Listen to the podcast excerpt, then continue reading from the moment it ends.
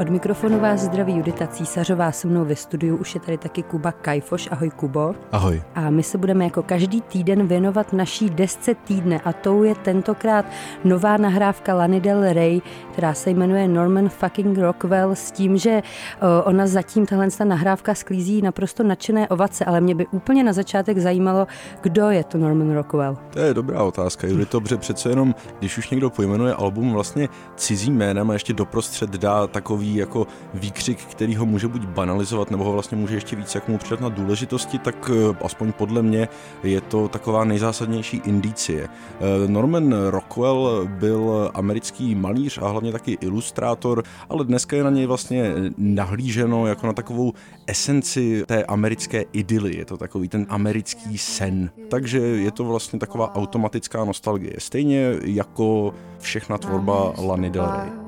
Beach Boys would go. Dennis's last stop before Kokomo.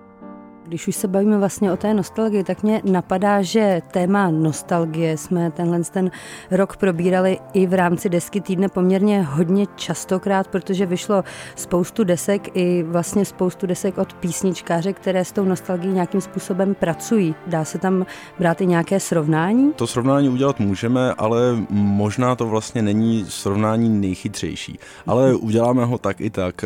Ty desky, na které ty si narážela, jsou samozřejmě eh, deska Remind Me Tomorrow od Sharon Van Etten, pak je to eh, poslední deska Wise Blood, nebo i třeba poslední nahrávka Jenny Lewis, což vlastně všechno eh, byly hodně silné nahrávky, které se ohlížely eh, do hlavně ale osobní vlastně minulosti a nostalgicky působily hlavně díky tomu, odkud si vlastně vypůjčovali svůj zvuk, přece jenom ten primární zvuk, hlavně na kytarové nebo kytarovější scéně tenhle ten rok se otáčí ke konci 60. let a taky eh, k tomu vlastně klasickému roku eh, a psychedely let 70. Eh, Já si ale myslím, že zařazovat Lanu Del Rey, která z tohohle zvuku vlastně čerpá úplně stejnou měrou na své nové desce, by bylo trošku nešťastné, protože Lana Del Rey je takovým umělcem žánru jediného zástupce, když to takhle řeknu.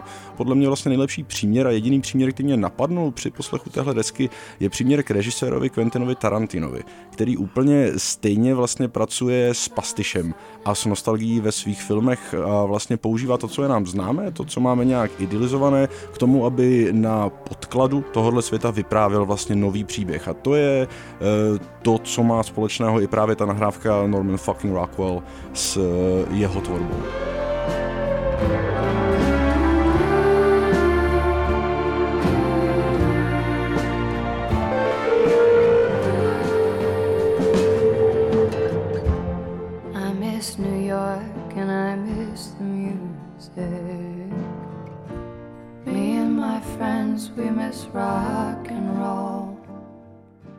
A vypráví Lana Del Rey díky té své práci s nostalgií nějaký nový příběh, nebo jak to tam je? O čem vlastně Lana Del Rey zpívá?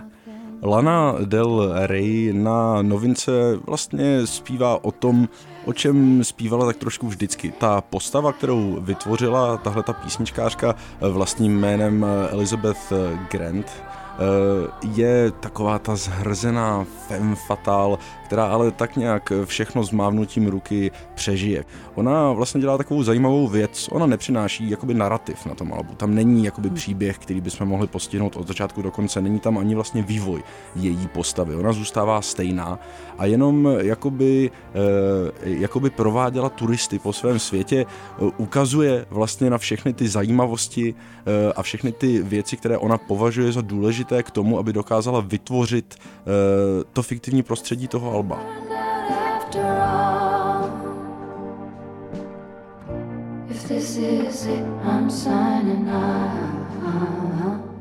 Já už jsem tak na začátku trochu naznačila, že tahle ta deska je velmi dobře přijímaná kritiky, tak ještě nakonec mi schrní, jak třeba na tebe to působí. Je ta deska dobrá? Ta deska je v něčem absolutně geniální. Myslím si, že je dotažená opravdu do dokonalosti v tom, co vlastně Lana Del Rey je a co má symbolizovat. Je to ultimátní eskapismus.